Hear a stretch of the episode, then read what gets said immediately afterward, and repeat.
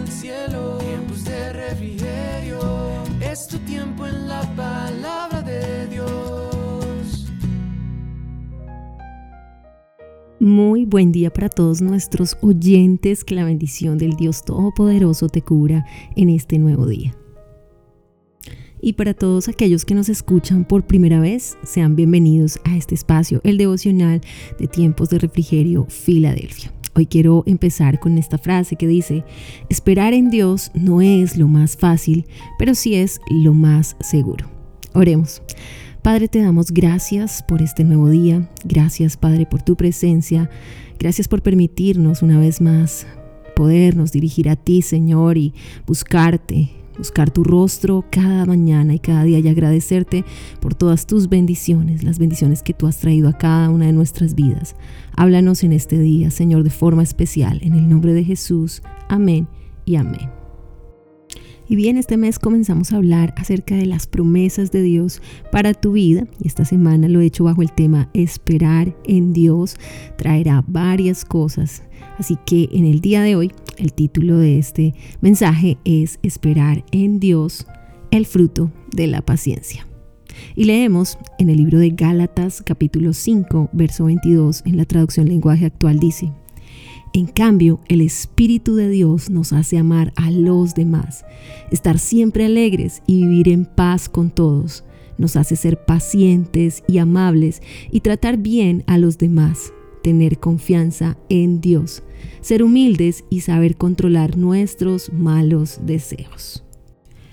Hoy quisiera que por un momento lleves tu imaginación aquel momento en el que tal vez tuviste que pasar horas y horas en una sala de espera. Tal vez en un hospital esperando ser atendido y experimentando un fuerte dolor.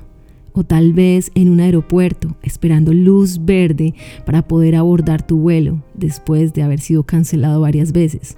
¿O qué tal si llevas horas y horas esperando que llegue tu vuelo cuando has estado haciendo escala en algún lugar? Mi pregunta es, ¿cuál fue tu reacción frente a esa situación? La impaciencia muchas veces hace que surja en nosotros el enojo, el estrés. Nos hemos acostumbrado a querer que todo pase en el momento. ¿Y qué hay de aquellas cosas en las que Dios te hace esperar? ¿Qué cosas ha hecho que tu paciencia sea probada? Esperar en Dios desarrolla en ti el fruto de la paciencia y esta paciencia es una paciencia sobrenatural.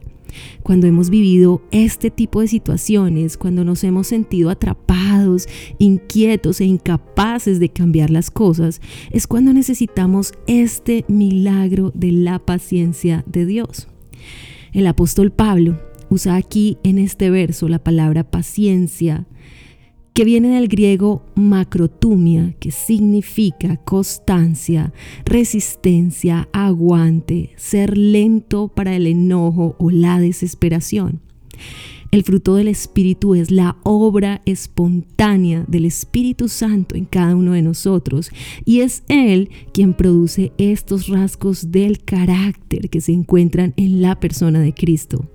Si queremos que el fruto del Espíritu se desarrolle en nuestras vidas, nosotros debemos unir nuestra vida a Jesucristo. Debemos conocerlo cada día, amarlo y por sobre todo imitarlo. Este fruto se produce en los hijos de Dios a medida que nosotros permitimos que el Espíritu Santo dirija y ejerza tal influencia en nuestra vida es la que destruye el poder del pecado, las obras de la carne, y es la que hace que caminemos en comunión con Dios. El libro de Hebreos, capítulo 6, verso 11 al 15 dice, pero deseamos que cada uno de vosotros muestre la misma solicitud hasta el fin, para plena certeza de la esperanza a fin de que no os hagáis perezosos, sino imitadores de aquellos que por la fe y la paciencia heredan las promesas.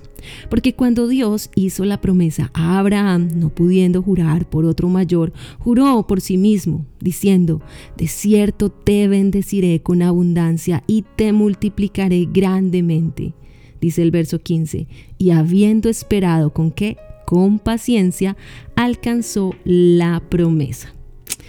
Y es que Abraham esperó, tuvo que esperar con paciencia. Pasaron 25 años desde el momento en que Dios le prometiera un hijo hasta el nacimiento de Isaac.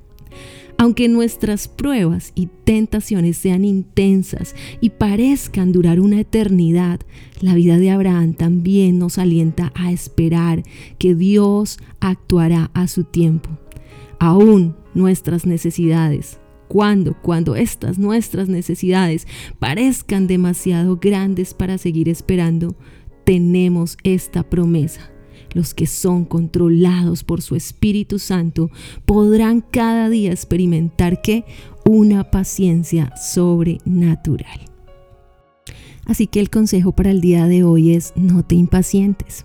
Pídele cada día más al Señor que trabaje en ti y que traiga ese milagro a tu vida, esa paciencia sobrenatural para que puedas seguir esperando en Él.